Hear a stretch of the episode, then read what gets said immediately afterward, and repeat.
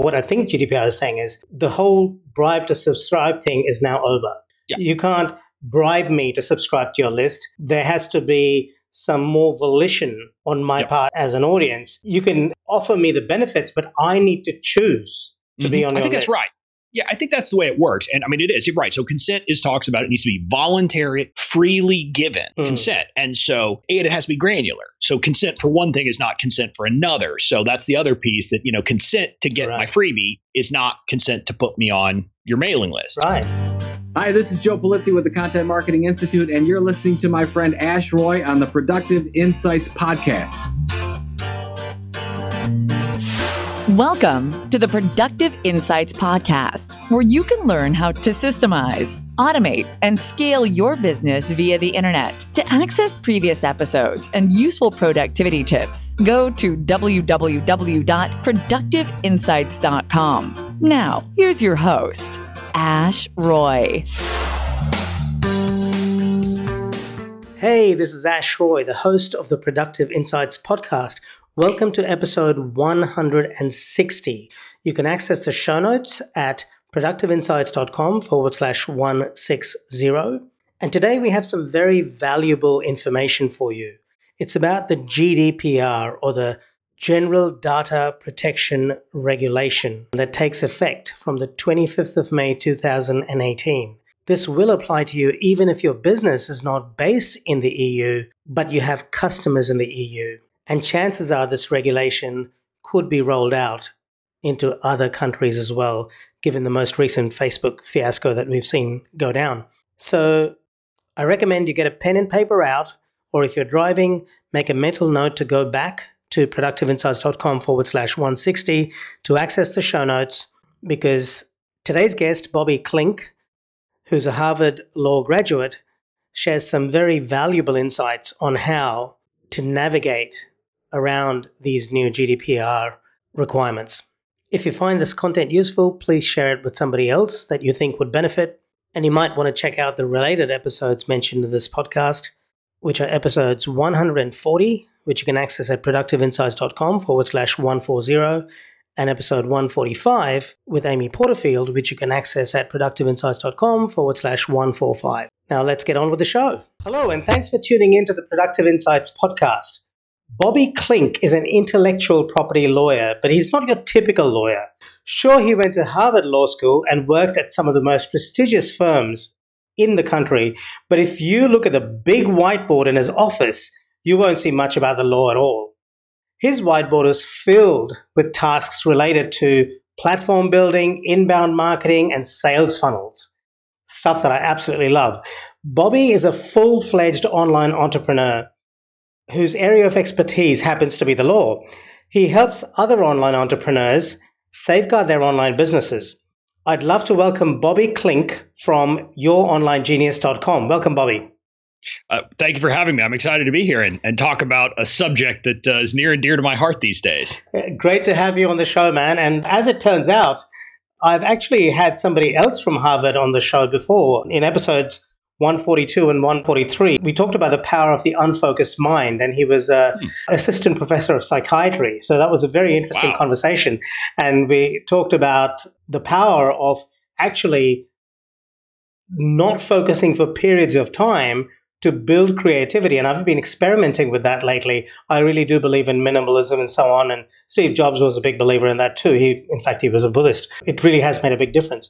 Uh, but that's an aside. So I first heard of you, Bobby, on Amy Porterfield's podcast, and I'd like to just acknowledge that because I love her podcast, and I Mhm. I think that you gave some great value in that episode. And I thought to myself, I must get Bobby to come and speak to my audience as well. So here we are, and I can't wait to get into it. What we're here to talk about today is something called GDPR. And I'd love for you to introduce the topic to us and Yep. tell us what it means and why should the person listening right now pay attention to this topic? How does it affect him or her as a business owner? Okay. Yeah, great. So the GDPR, it, it stands for the General Data Protection Regulation. It, it's a new privacy law, and I say new. It's actually not new. It's been on the books, uh, I think, for a couple of years, but it goes into effect on May 25th of this Oh. year. And it's a pretty broad law that that applies to how data, personal data, is collected, stored, used, even destroyed. And so it has implications for a lot of different businesses. There's big problems for the the big guys like Google and Facebook. It's just going to create a bunch of extra or a bunch of work for them to protect data of people. But it applies to a typical business owner in a different way, which is we're all collecting emails. And when you're collecting emails, you are collecting personal data. And so we have to think about it and make sure we're complying. And the GDPR changes what we have to do and how we have to collect email addresses to use for marketing purposes. And you know, I think you're you're down in Australia, I'm in the states, so we're not in Europe. Yeah. And so we might think, oh, well, it doesn't apply to us, but it does It because does. we're collecting emails and selling and doing all those things to people in Europe. And so for folks outside of Europe, like you and me, it applies to how we're collecting that data and storing that data for people in Europe. So it's a big deal. Um, some people didn't focus on it, and you know, I don't want to say that that they would come after me or you and, and fine us this way, but you can be fined like up to 20 million euro, or I think it's four four percent of your annual revenue or turnover. And so that's a big deal. So we need to be paying attention and doing this right. I mean, not to mention we should also want to follow the law and make sure right. we're doing things the right way. So Right.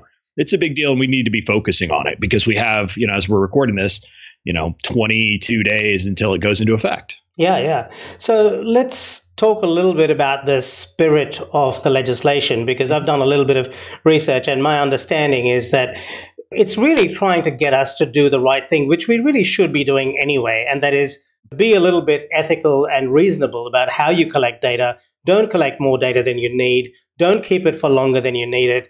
When you collect data for a certain reason, use it for that reason. So don't collect somebody's email address for one thing and then start sending them content about something completely unrelated, which is just Mhm. annoying. And, Mhm. you know, they probably won't open the email anyway, and it'll affect your deliverability rates as well. So, I mean, that's basically the spirit of the law. And my understanding is, is that it's been around for a little while, but it really, the, the, the penny drops or the shoe drops on the 25th of May. So That's right. it we need to become compliant. The other point I wanted to really make it clear to the listener is this applies to you even if you don't live in the European Union because people may be visiting your site from the European Union even if your website is based in Australia or the United States and moreover it is conceivable, given the most recent Facebook fiasco that has happened, that this may be rolled out in the United States anyway. So, this is a great opportunity to get compliant, to clean up your data, and start being a little bit more conscientious about how you use the data and how you process the data, which is the term they use in the regulation. Mhm. Yeah, I, I think that's right. I think the spirit of the law is definitely good. I mean, part of what this the law is about is we should have transparency. You should know what your data is being used for, and you should know, you know, what people are storing, why they're storing it, and all of those things. Now, as a lawyer, it kind of it kind of drives me nuts because there are things in it that that you expect me to drive to drive me nuts. I mean, it's a 261 page law or thereabouts in in the version I got. So you know, it's a lot to get through. Yeah. Uh, you know, and there are things in there that just make it difficult in some ways for online businesses to do, do business. And there's a couple of big issues here on email collection where and it really depends on your market. But my market is other online entrepreneurs, right? So every online entrepreneur knows, hey, if you sign up for one of my freebies, I'm going to add you to my marketing list. I mean, Yeah. just everybody knows that. And so there's been this unspoken deal about that for, I don't know, probably five, ten years now that that's Yeah. the way it works. But under the GDPR, that doesn't work anymore. Right. Under the GDPR, you can't just add someone to your list because they signed up for a lead magnet or a freebie or anything like that. You have to get a separate consent to add them to your to your email list which again you know is that a good thing is that a bad thing i, I think you're going to have lower rates of people signing up Yep.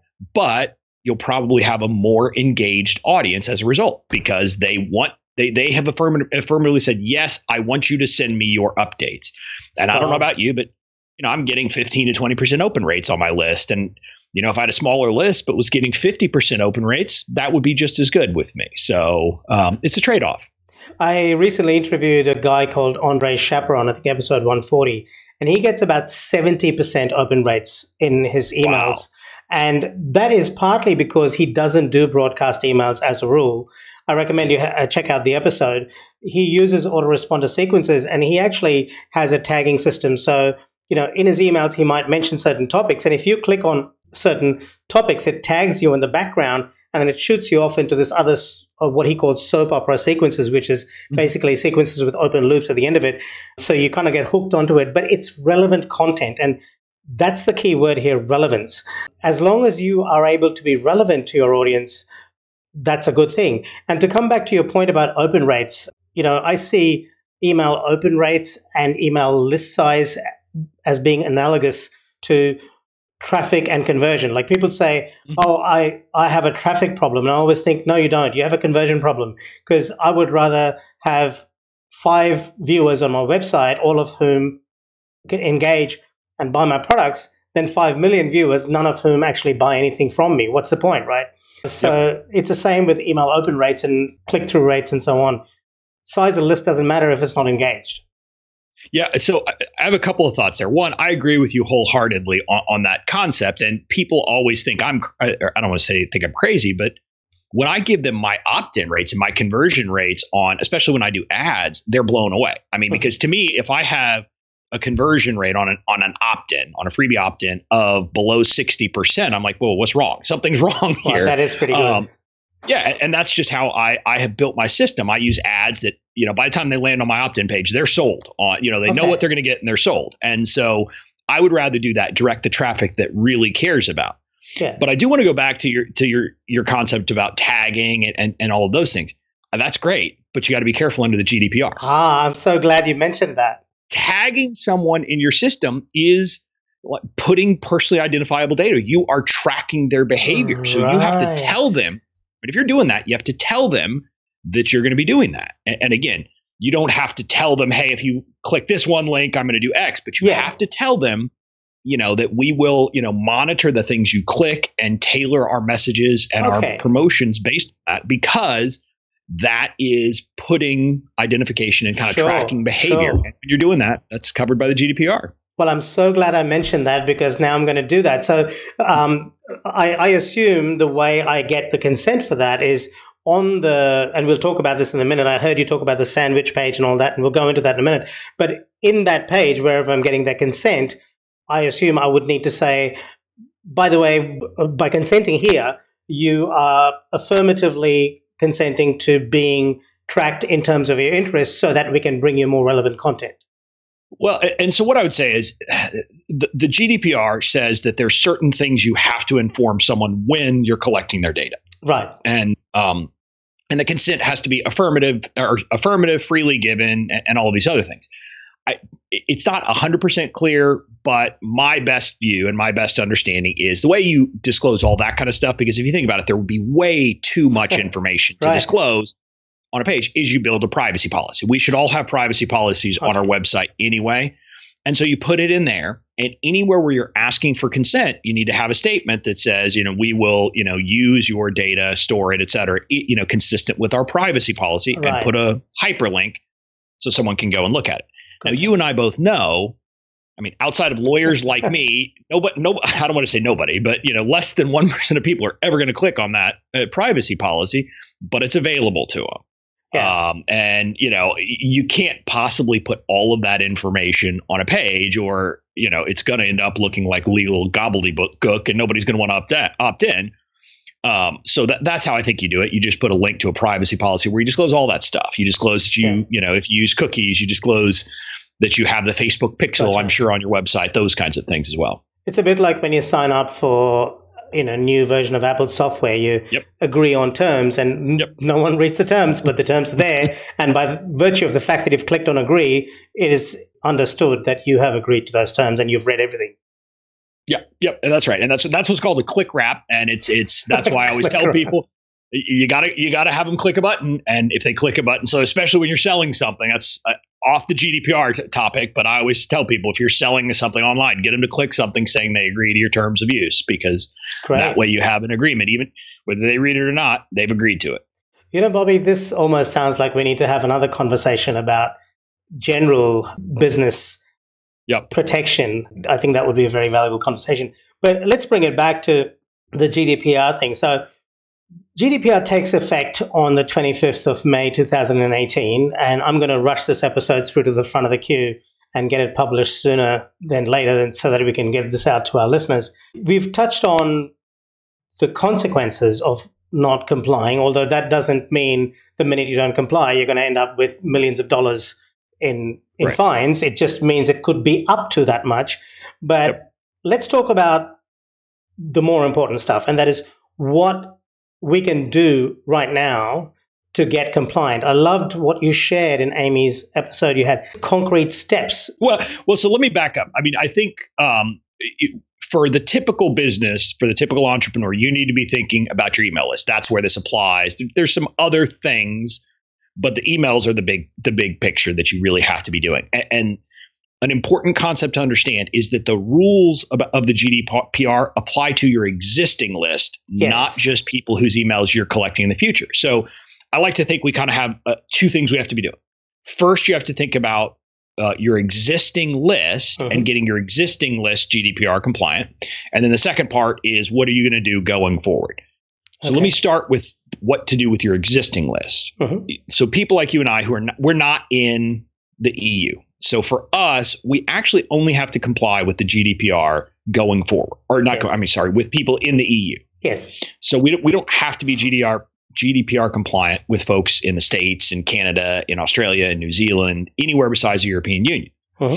So, but for anyone in the European Union, we have to make sure that we have a GDPR compliant consent. Okay. And that means they have been told, hey, I want to put you on my marketing email list. Do you want to be on it? Yes or no? Uh-huh. So if you think about it, I, I can't show that I did that with my current list because my current list, they signed up to a freebie. That's how they got on it. Yeah. So what I what I'm doing is I'm segmenting my list to the extent possible. People who I know are in the United States or Australia or some other country that is not in the EU, I'm putting aside because they're fine. I don't okay. have to do anything with them. Uh-huh.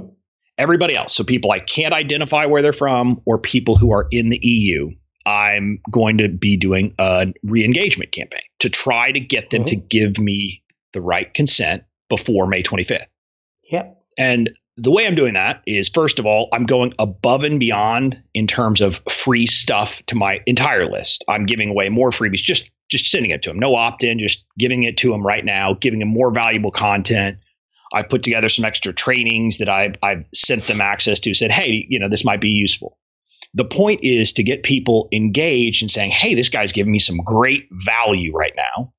And then I'm going to start sending emails to the people who are in the EU or who I don't know where they are and say, hey, just so you know, come May 25th, if you don't opt in, I have to stop sending you emails. I love and it. I'm going to do it in a, I'm going to do it in a series of emails. You know, first it's going to be soft, then it's going to get more and more and said, hey, you know, I'm going to delete you. And I, it's because the trick is going to be get them to open the email. Yes. And say, yeah. And so that's what I'm doing right now between now and May 25th is try to get as many people to say yes to just a clean opt in that they want to be on my newsletter mailing list going forward and anybody who doesn't opt in, who is in that second category, I'm deleting on May 24th. They will be out of my database altogether. Not just unsubscribed, I'm going to delete their data so I don't have it and I'm not storing it. So okay. that's my advice on what to do in the past. And and if any of your listeners are themselves in the EU, they have to do this with every single person in their database. Even yep. if their people are not in the EU. Yep. People, marketers who are in the EU have to comply with the GDPR for every person in their database, even if they have me in their database, you in their database. Wow. So they have a much bigger task than we do. They've got to do this, and they have this problem that they're potentially going to lose, say, 70, 80% of their existing list, which, I mean, that would hurt. Yeah. Um, you know, luckily, when I did my did my segmenting, about 65% are, are fine. I don't have to worry about. Yeah. So I'm only having to worry about that 35% of my list. And quite honestly, if I lose 35% of my list who doesn't open my emails anyway, eh, I don't really care. But if yeah. I lost 80%, that it would be a bad day. So, how did you segment it? Did you use your email provider? And by the way, I, my understanding is all that email providers, we need to ensure are GDPR compliant, and that's our responsibility as business owners. Is that right? it, it is, yes. So, we, I mean, we're responsible for what they do with our data, yes. Um, again, a bigger issue for people in Europe. People in the European Union, marketers, they have to literally get a like sign compliant statement from all of their providers. Those of us outside don't have to, but we should make sure we're using um, folks who are compliant. Now, to your bigger question, yes, most of the email service providers have now rolled out the the ability to segment, and I, what they're using is IP address location. Okay. That's not perfect. I mean, I'm, let me right. be honest. We all know that's not perfect. There could right. be a VPN that's that's hiding it. Exactly. Or maybe someone signed up while they're in the U.S., but they're actually in Europe. But I think if if we make a good faith effort, no one in the European Union is going to come after us. So it's not a big deal if if we have a couple of people that is are you know messed up that way. My problem is my legacy list. I have two different providers. One of them has rolled out this capability to segment, and right. I did it for them. The other one has not. They right. have the data. I could see it in my contact that they've got the IP address, but they have yeah. not yet rolled out my ability to actually segment that right. or even to export that data. Right. Which is a problem. Um, but I've been pushing them. But so that's what most of them done. Like uh, ConvertKit, I know does it. Uh, I think I heard from somebody that Mailchimp has rolled it out. So a lot of the email service providers have already rolled this out. I've recently moved over to Kartra, which is new a new kid yes. on the block, and they they have the capability built in from day one. So that's how they're doing it. You can just sort by location, and it's I think all done by IP addresses. Right. Uh, I use Active Campaign, which I absolutely love, and I actually reached out to them today after listening to your episode with Amy, and they pointed me to some standard reams of information, hmm. uh, which I obviously didn't go through, but I do know that in my active campaign, I can tell which city they're from, and I assume mm-hmm. that that is their way of telling me where a person is based.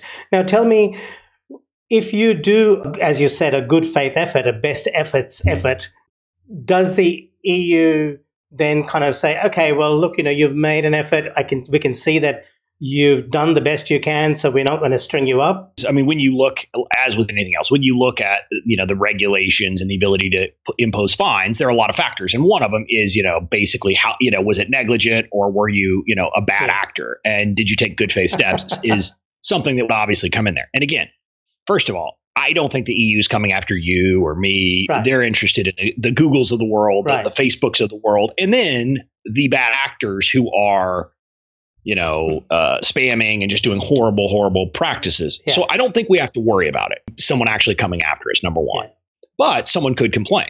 And yeah. so that's another way that something could happen. But they would have to show how they're harmed. And how is someone harmed realistically if they get an email from me and there's a button there that says unsubscribe? So they could unsubscribe any day. Yeah. They could write me and say, take me out of your database, and I would do it. So yeah. I, I, think the, re- the realities are that they can't require us to do something that's technologically impossible. And the law only says we have to do it with respect to people in the EU. Yeah. And so I'm using IP addresses. And like I said, I mean, my market should be in the US anyway. That's the people who should be signing up. Although I have to admit, since I started talking about GDPR, I'm getting a lot more people from the European Union on my list because I think they want to learn about this. I, I, think if you're if you're good and make a good faith effort, you don't have to worry that the EU is going to come after you. Now, I don't want to make a guarantee; they still could. They could come after you, but I don't think they're going to.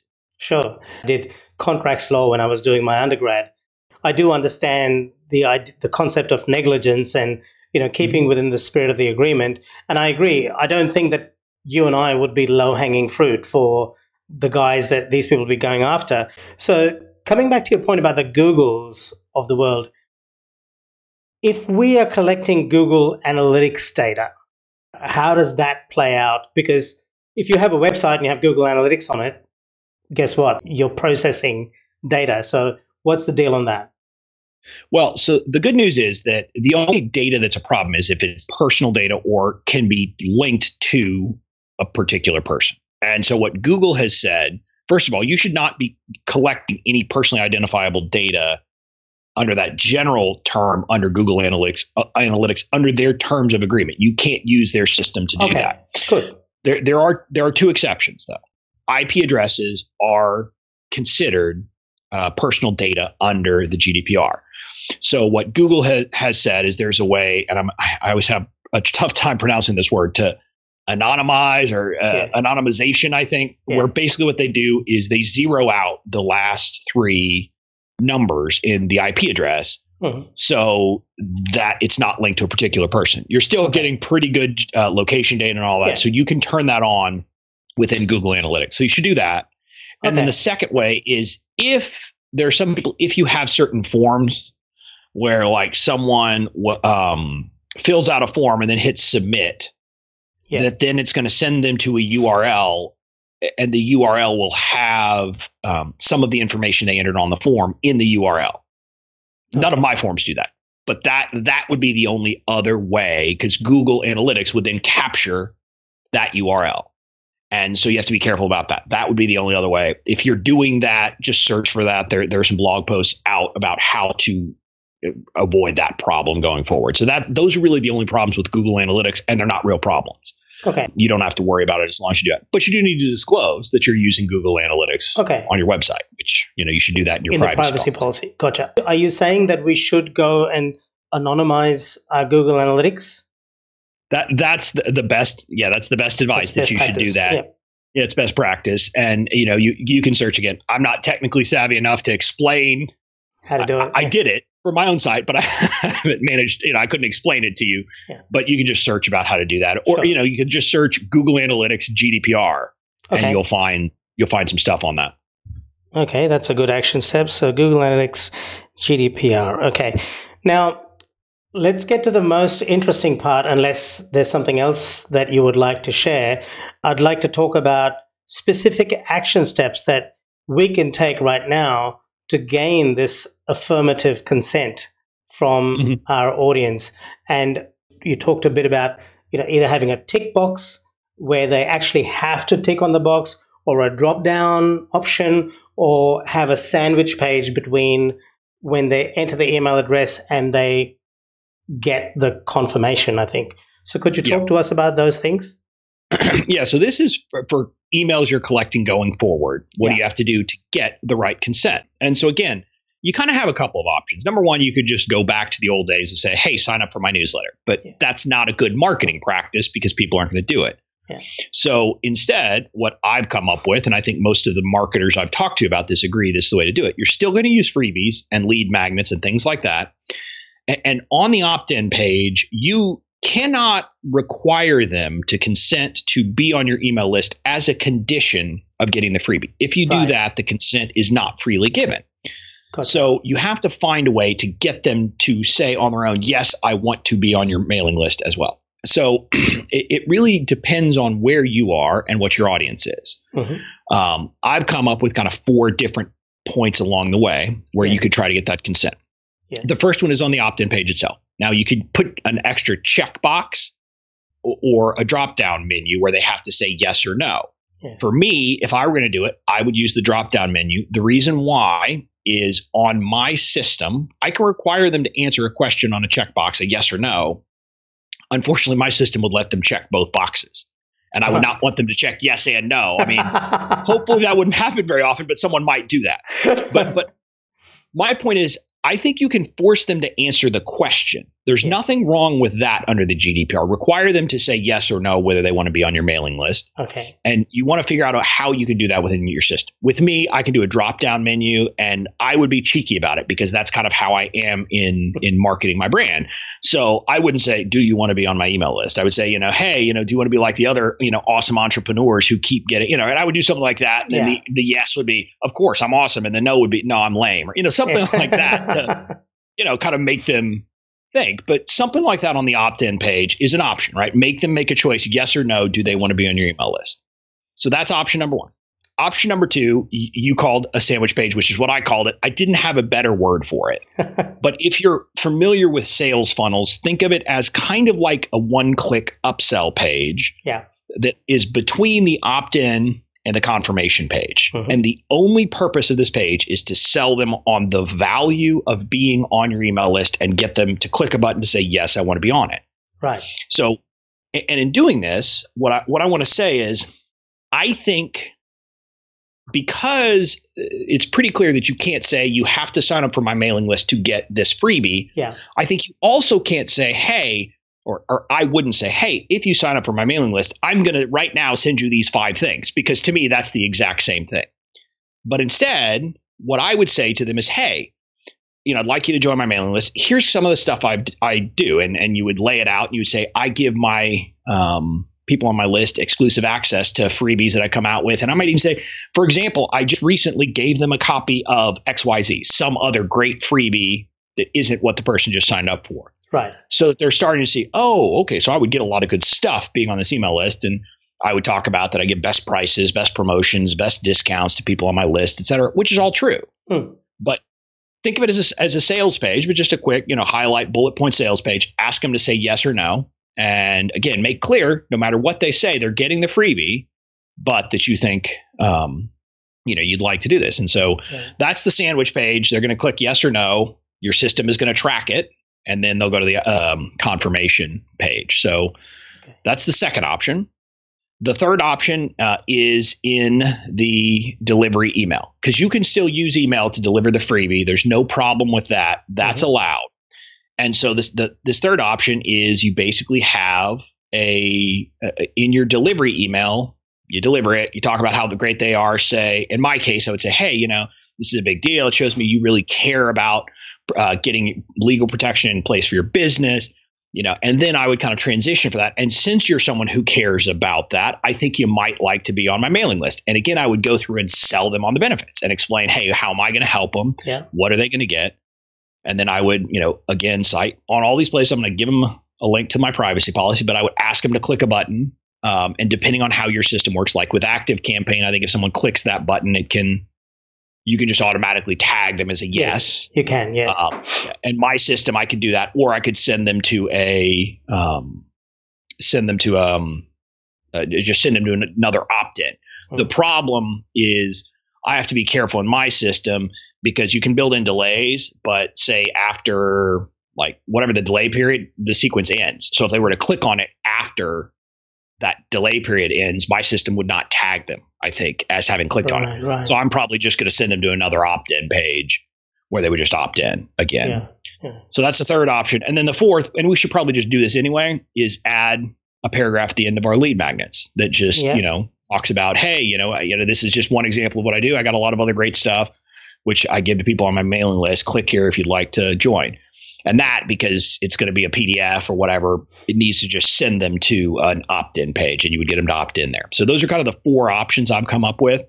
Um, and again, how you implement them, you have to decide for your audience, number Yeah. one. And it depends on where you are. Yeah. I don't think you should use the opt in and the sandwich page because that would be a bit obnoxious, right? I mean, you just asked them, they said no, and then they're going to go to another page. Now, what I would say is if your audience are people who are used to going through sales funnels where they have to click through 18 upsells or downsells before they get the yes, maybe it's okay and maybe it won't bother them. Yeah. My audience isn't, even though they're entrepreneurs, aren't necessarily those kind of entrepreneurs who are used to that Yeah. um, click funnels and, and those kinds of things. So, I was just thinking of Russell Brunson when he was saying that. exactly. and again, so for some people, it would not be a problem, right? I mean, Yeah. they wouldn't be annoyed by you know, you know, saying no and then having to say no again Yeah. because it, they've gotten used to it.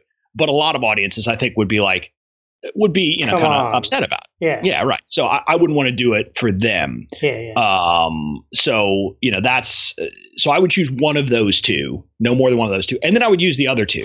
Um, but what I would say is, here's another important piece. If you're in the United States, if you're in Australia, if you're anywhere besides the European Union, you don't have to do this for people who are not in the European Union. Mhm. So, if you want to get the highest number of opt ins to your list, what I would suggest is you don't do any of this until you can segment based on location. And within my system, I cannot show a different opt in page based upon the IP location. Right. So, I won't use that because l- let's let's think about it this way. Legally, as far as I can tell, if I did this whole process and people were in the United States, I could still put them onto my mailing list even if they said no. Hmm. But I wouldn't want to, right? I mean, it would be bad marketing. And so and what I'll tell you is there might be people who actually would get value from being on my mailing list and might be valuable to have on my mailing list in the future. And I go through a couple promotions a year. But other than that, my mailing list is I notify people of my podcast on a weekly basis. I send out an email, email telling them, hey, here's the latest thing. Here's who I interviewed. Here's what we talk about. It's a great episode. You might want to give it a listen. Hmm. And so I kind of feel like, you know, providing that to them is a service and I'm not hurting them in any way, shape, or form. So I'd like to get them on my mailing list. So mm-hmm. I'm not going to do the first two steps. I'm just going to do it on the email delivery sequence for me personally okay. because of my market. 95% of the people I get signing up normally are actually outside this GDPR time are coming from the US anyway. Okay. And so I, I'm just going to do it on the back end personally. Okay. I've got two questions. The first question is how likely is this to get rolled out to the US in your opinion? And the second question, which is a bit more involved, and I'll ask it before I forget it, is on the second option in the sandwich page, you said you can't say, hey, um, grab, if you sign up to my mailing list, then you can get these six things. But yet you can say, here are the benefits of signing to my mailing list. I have a sense that there is something to do with affirmative consent there. So can you explain that? Can you draw that out a bit more? Yeah, and, and let me be clear. It's not clear what you can and can't do there. But right. so so the, the the GDPR, and again, what I'll tell you is there are a couple of lawyers out there who are telling people, and their opinion is that you still can add people to your mailing list based upon them signing up for a freebie if you tell them that you're going to do that. There's language, though, in the GDPR where it says, in determining whether consent is freely given, utmost consideration will be given to. And what it says ultimately is basically whether you require them to consent as a condition of some other contract where they didn't uh-huh. need to give consent for. And so I read that. I mean, as a lawyer, I've literally never seen the phrase utmost consideration in a regulation or a law. So right. that to me says it's not an absolute rule, but it's pretty darn close to an absolute rule. Right. Um, so I don't think that's allowed. Yeah. Now, I agree with you. It's hard then to say, well, where is the line? Yeah. Because obviously, when you're talking about your mailing list, you're going to be talking about the benefits. You're going to have to sell them on the benefits and say, hey, here's the thing. In my mind, I can see a distinction between saying, as a general matter, here are the kinds of things right. that I give you versus saying, here are five very specific things you will get right now if you sign up. Because let's go back to that first issue. I could give them those five things right now yeah. without them consenting to be on my mailing list. Because uh-huh. I could just give them those five things. Right, right. Gotcha. So, so in a sense, if I say, but I'm only going to give you those five things if you agree to be on my mailing list, it almost seems the same way. So I think it's more in the presentation of it, not as, hey, here are these very specific things I'm going to give you now, but instead just talking about here are the kinds of things that you will get over time being on my list, because that is in fact what they're going to get. So I think that's a distinction. I've, I've, I've actually had this discussion with an entrepreneur who at first was like, okay, I get it. And she's like, no, I, it, I don't buy it anymore. And what I'll tell you is the lines aren't clear in the yeah. GDPR. Yeah. Um, you know, you could maybe do that second of saying, "Hey, I'm going to give you these five things right now." Yeah. I'm just, you know, I, I want to try to stay away a little bit further from the line personally. I see um, what you um, mean. And, I see what you mean. It's a little bit. It's, it smacks of arm twisting, doesn't it? When you say like, yeah. "Hey," I, I mean, basically, what we're saying, or what I think GDPR is saying, is the whole bribe to subscribe thing is now over. You know, yeah. you can't bribe me to subscribe to your list. There has to be some more volition on my yep. part as a as an audience. You can offer me the benefits, but I need to choose to mm-hmm. be on your I think list. that's right. Yeah, I think that's the way it works. And I mean, it is. Right. So consent is talks about it needs to be voluntary, freely given mm. consent. And so, and that's why when I read it, I say, you know, it, it has to be granular. So consent for one thing is not consent for another. So that's the other piece that, you know, consent to get right. my freebie is not consent to put me on your mailing list. Right. But yeah, I mean, I think that's the point, and that's why I say now we have to go back to sell them on the benefits of our mailing list. And so, um, but the point is, you use you use the freebie to kind of get them in to make the sale because you haven't yes. you've got to you know draw them in in the first place. So that's why right, you do right. it. And so I think that's right. I mean, I think that's the how we have to think about it. So you use um, the freebie to win the opportunity to offer them the benefits of signing up to your list. Yeah, that's right. I mean, for people that you have to comply with the GDPR. Again, then for people in the states who are or in Australia who are marketing to people in states in Australia, I mean, there's a whole separate issue that you can continue to just use the freebie to get them on your list. Yeah. And so you know that has value in and of itself. And, and what I'll tell you is there are people who are on my list who have bought from me who I did not, you know, they just got a freebie at some point and say six months later, a year later, they saw something I was offering and they bought. So yeah. there is value as a business owner, as an entrepreneur of continuing to add people to your list. So sure. there's definitely value there. Okay. Now, and the first question. Yeah. So let me go to that. Um, you know, it's hard to say. I mean, trying to predict what what the U.S. Congress and a president is going to do is, is always very hard. Um, it, it's always hard. Um, it's harder now because our politics get stranger and stranger. But what I would tell you is we are the wild, wild west among kind of the civilized, you know, marketing world in the sense that in the U.S. I can still add people to my list without their consent. Oh, really? Under CAN, oh, yeah, under CAN-SPAM, I don't have to have consent for a U.S. citizen. I just have to give them the option to, to opt out. I mean, wow. it's horrible practice, and it's not going to do you any good. But ironically, what I'll tell you is the worst people about this are, are lawyers. I go to these events like networking events with other lawyers, and you know, I get added on LinkedIn, which is fine. Yeah. But then I like they got my business card, they add me to their mailing list, and I'm like, I didn't what what no, and you know, it's it, it, has nothing to do with my practice area or anything. So I'm like, no, thank you, I'm done. Right. Um, but so that's why people are worried about it. I don't think this piece will come in. I think we may have some more regulations of the Facebooks of the world. Okay. Um, but it, it does scare me to death when I listen to congressional hearings like about you know, in the, it, not in this Facebook, but it was a while back. I actually um, used to work with the guy who is now the general counsel of Facebook, so I knew him, and he was he was appearing in Congress. I was like, oh, I got to watch this. And watching members of Congress try to ask questions about online marketing scared me to death. I, I agree. I was I was watching some of the questions they were asking Zuck, and it was hilarious.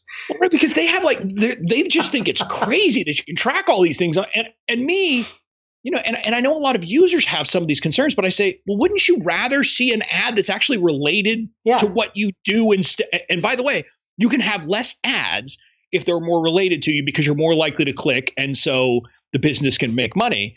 But you know, so it does scare me thinking about that. So I, I hope that Facebook comes around and, and, kind of does some self-regulation and and yes. makes tightens up on its own because they actually know what they're doing, and hopefully that will allay the concerns. But I just don't see the the I don't see the U.S. Congress taking action on this issue. There are other issues though, like California, for example, might as a state do it, and yeah. then we would really have to start complying with them as well. Yeah. And the reason I use them as an example is they were, I think back in 2003 or 2004, they passed um, the California Online Privacy Protection Act, which required a privacy policy. Right. So in the U.S., basically, you've had to have a privacy policy because California requires it. Yeah. And so if you have visitors from California, so um, there may be a state that does it, but I don't see it coming anytime soon. But the Canadian CAN-SPAM Act, I believe, is quite stringent. It is, but it's not the same because you can have implied consent under the Canadian rule. Um, okay. It doesn't have to be the same kind of thing. So, you know, it, under the Canadian thing, I think you, you know my best understanding of the Canadian law. As long as someone consents, you're fine. If you tell them, I'm going to add you to my mailing list if you get this freebie, you can do that. Okay. You can't do that under the GDPR. Okay.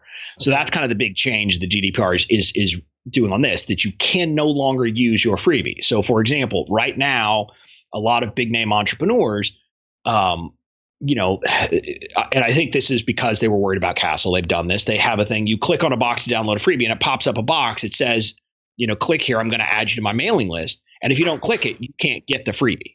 Yeah. But that's not okay under the GDPR. You know, I think Amy yeah. talked about that. That's the way her system works right now. She's changing it, but yeah. um, so that's kind of the the Canadian law dealing with it. But GDPR is much more stringent. Well, it's very interesting to think about the impact this will have on, say, something like the launch model, which relies on you know, having gazillion affiliates share their mailing lists with each other hmm. because you can't share mailing lists anymore according to the GDPR regulation, can you? Yeah, I, no, I mean, not unless you got consent. I mean, again, you could still, so you can do the launch model with affiliates where, for example, and, and that you have to spell out. So if, if someone's going to a webinar, they need to understand whose mailing list they're signing up for. Right. Um, but I could be your affiliate. I could send my list to your webinars, and then you know you would have to deal with making sure you know unless you're going to share the email list back with me after you collect it. um, you would be that. Now, it does complicate things slightly in that I probably want to track and make sure, hey, you know, did, you know, how many of my people bought? But I think there are ways to do that in kind of an anonymous world as long as we're all using reputable service providers along the way. And I think if you're using reputable service providers, it's not going to be a problem because all these systems are going to do all the tracking for us. I don't need to know the names of people. I, you know, I'm going to believe that ClickFunnels or Kartra or all these systems you know, are are being honest when they say how many of my, my how much of my traffic actually converted for you. So okay, all right. So let's talk about the elephant in the room, and that is the the fact that this probably sounds overwhelming to most people who are listening. It certainly was to me when I first heard about it. So is that the biggest challenge you've seen when it comes to GDPR? Or have you seen any other challenges people have faced when it comes to dealing with this? And how do you recommend they overcome it? Well, so I, I think the biggest challenge, quite honestly, is a lot of people just weren't paying attention. Mm-hmm. And uh, because we weren't paying attention as, as a class, as entrepreneurs, we didn't start taking action soon enough. Yeah. I mean, people quite honestly should have, we, we all should have been taking action, say by January, right? And started right. our re engagement campaign then and done these things. So that's the biggest problem. It's just been kind of this inaction because a lot of people don't know about it, don't right. care about it. I mean, I still talk, I talk, and you know, I hear people say, G, "What's the GDPR?" Right? right? And so I get it. I mean, I'm a lawyer, of course I know these things, but yeah. um, so so that's issue number one. I, I would say, quite honestly, challenge number two is there are uh, lawyers and experts out there who are making it sound a lot scarier than it is and making it sound a lot more complicated than it is. I think part of that is because they want people to hire them to actually do the work. And, and here's what I would tell you. You know, if you are if you're someone who is in the business of collecting data and yes. you know i don't want to say go, keep using google but if you're more like that model or if you yeah. are one of these email service providers, you have much bigger concerns. And yes, they should hire a lawyer to help them deal with right. all of these things, right? But for the typical online entrepreneur or small business owner, it's just not that big. I mean, I don't want to say it's not a big deal. There are things we have to take no, care of. You. Yeah. But it's not that scary, you know, right. and it's the kind of thing you can do yourself um, with some work. So that's challenge number two. It's kind of cutting through all this. Challenge number three there's a lot of companies that are trying to use this as a marketing opportunity mm-hmm. who are basically saying, not lawyers, but are saying, oh, well, you need to do this and that and the other. And so they're trying to sell you their service to do whatever you have to do. So that kind of adds to the noise.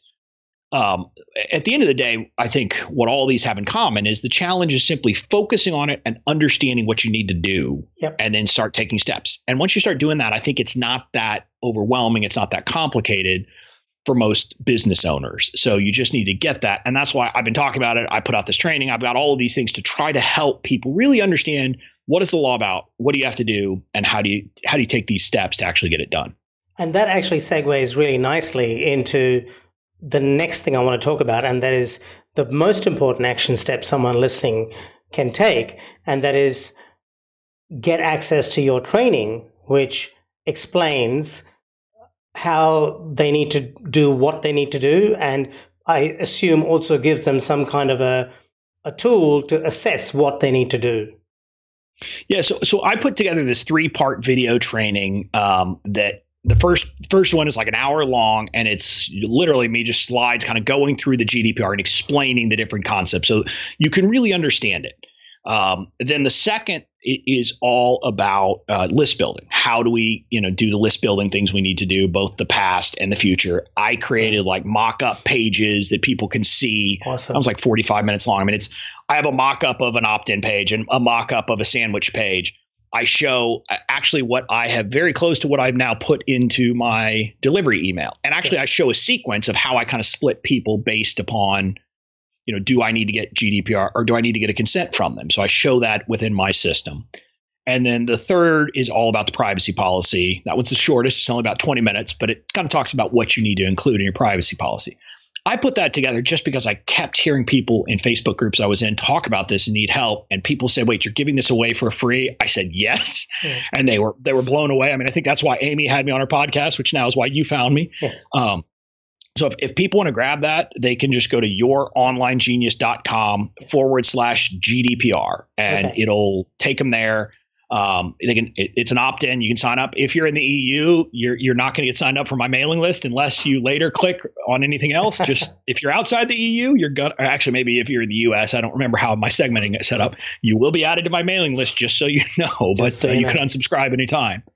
But okay, no, I've got so that. Uh, I've got that for people. Let me just repeat that. It's youronlinegenius.com forward slash GDPR. I'll link to that in the show notes of this episode, and you'll be able to access the show notes of this episode at productiveinsights.com forward slash 160.